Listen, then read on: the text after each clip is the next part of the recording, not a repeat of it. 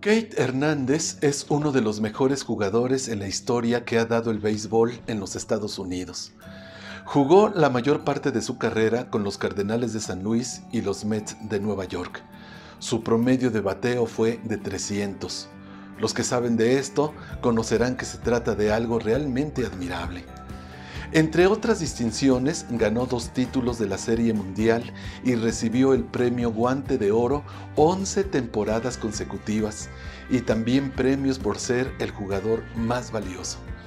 Al día de hoy es considerado el mejor jugador defensivo en la historia del béisbol en la posición que jugó.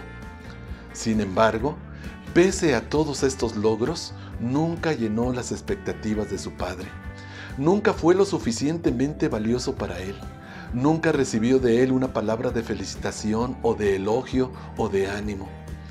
En una entrevista que le hicieron y en la que habló con toda franqueza sobre la relación que tenía con su progenitor, contó que un día le dijo a su papá, Padre, tengo un promedio de bateo de 300 en mi carrera como beisbolista.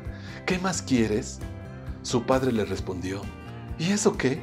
Un día mirarás atrás y dirás, pude haber hecho más. La palabra de Dios para nosotros hoy está en el libro de los Proverbios capítulo 15, versículo 23. El hombre se alegra con la respuesta adecuada y una palabra a tiempo, cuán buena es. La mayoría de las personas somos propensos a criticar y a juzgar, pero muy pocas dadas a reconocer los logros, dones y buenas cualidades de los demás. Dijo un sabio de la antigüedad, solo las almas nobles saben elogiar y valorar a los demás. Una palabra de aprecio o de estímulo o un elogio sincero levanta el ánimo de cualquiera y lo hace sentir importante y valioso.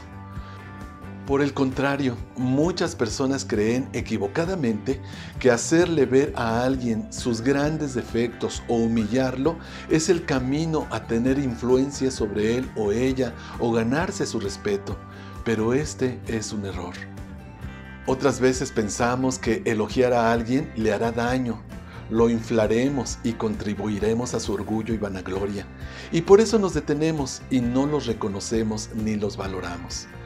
¿Y cuántas ocasiones la razón es un callado y secreto sentimiento de celos o envidia por los logros y virtudes de otras personas? Es verdad que Dios en su palabra reprueba a los aduladores, porque una adulación no es lo mismo que un elogio o una valoración. El adulador siempre trata de sacar ventaja de las buenas cosas que le dice a otro, pero es una especie de engaño y esto es reprobable. Sin embargo, cuánto bien le hace a alguien el que se le valore y aprecie sus logros.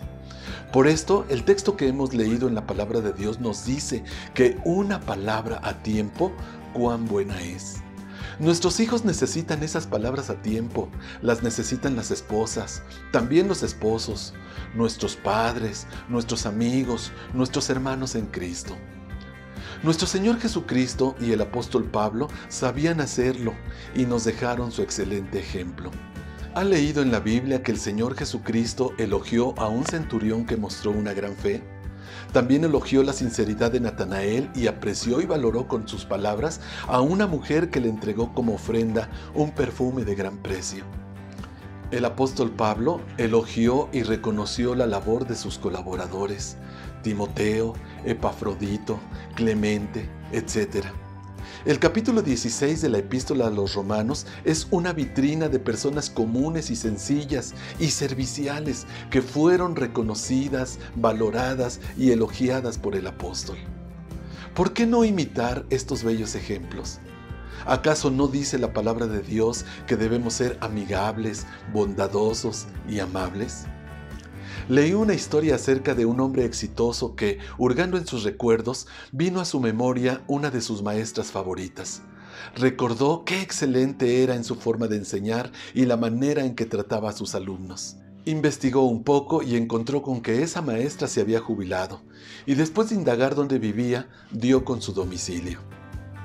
Decidió entonces enviarle una tarjeta de agradecimiento. Entre otras cosas, le escribió que estaba agradecido por su trabajo y que ella había sido la mejor de las maestras que había tenido en su vida. Seguramente ella no lo recordaría a él, pero de todas maneras quería hacerle saber eso. Después de algunas semanas, este hombre recibió una carta de respuesta de su amada maestra. La hoja estaba estrujada y manchada con lo que parecían ser lágrimas. Después de agradecerle la tarjeta enviada, le dijo, Ciertamente no lo recuerdo a usted, pero sus palabras me han reanimado. ¿Sabe? En 40 años de docencia, esta es la primera vez que uno de mis alumnos me hace saber que mi trabajo fue de bendición para su vida. No dejemos que sigan pasando los años sin que demos una palabra amable a alguien que lo necesita. Ya no deje pasar más tiempo. Abrace usted a su hijo y felicítelo por los logros que ha alcanzado, aunque a usted le gustaría que lograra mucho más. Dele a su esposo un beso sincero y agradézcale lo mucho que se esfuerza por sustentar su casa y su familia. Dígale a su esposa que se ve hermosa, que los platillos que cocina son exquisitos, que es una gran mujer. Vaya con su mamá o con su papá y dele las gracias por lo que hizo en bien de usted.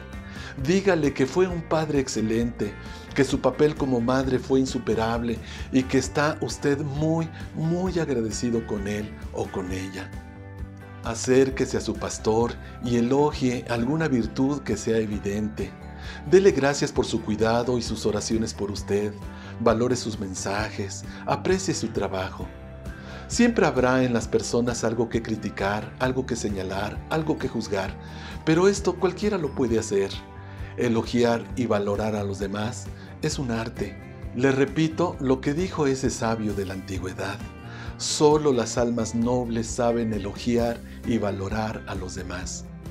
Cuando hacemos estas cosas, cuando somos sinceros y amables con nuestras observaciones, ocurren cosas asombrosas, casi mágicas. Los rostros se iluminan, las sonrisas afloran y las personas se esmeran mucho más en ser mejores y además sienten que no es en vano lo que están haciendo, que vale la pena el esfuerzo. ¿Por qué no lo intentamos y lo hacemos ahora mismo? Que el Señor nos bendiga.